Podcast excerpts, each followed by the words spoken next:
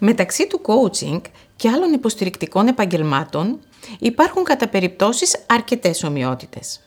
Για λόγους αφήνειας και κατανόησης, σήμερα θα εστιάσουμε στις διαφορές τους σε σχέση με το coaching.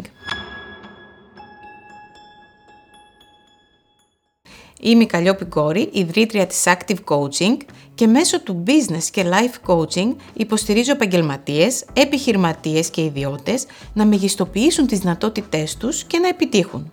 Η διαφορά μεταξύ coaching και ψυχοθεραπείας είναι ότι η ψυχοθεραπεία εστιάζει στο παρελθόν και πώς αυτό επηρεάζει το παρόν.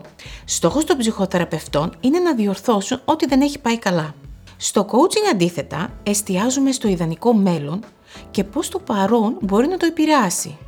Ο coach σε υποστηρίζει για να αναπτυχθείς ώστε να επιτύχεις τους στόχους σου. Η συμβουλευτική επιχειρήσεων από την άλλη μεριά ασχολείται με την έβρεση της λύσης στο πρόβλημα που παρουσιάζεται στην επιχείρηση.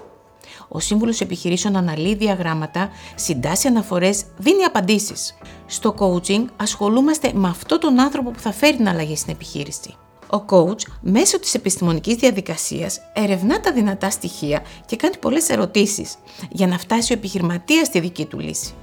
Στην εκπαίδευση ενηλίκων υπάρχει παροχή γνώσεων, ενώ στο coaching υπάρχει ανάπτυξη δεξιοτήτων για να εφαρμοστούν οι νέες γνώσεις.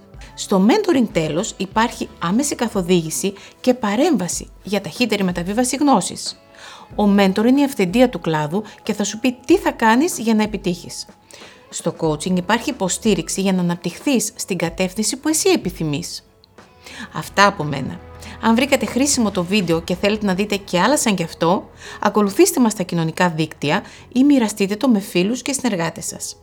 Και μην ξεχνάτε ότι η ευτυχία είναι ατομική υπόθεση και βιώνεται σε ένα μόνο χρόνο στο τώρα.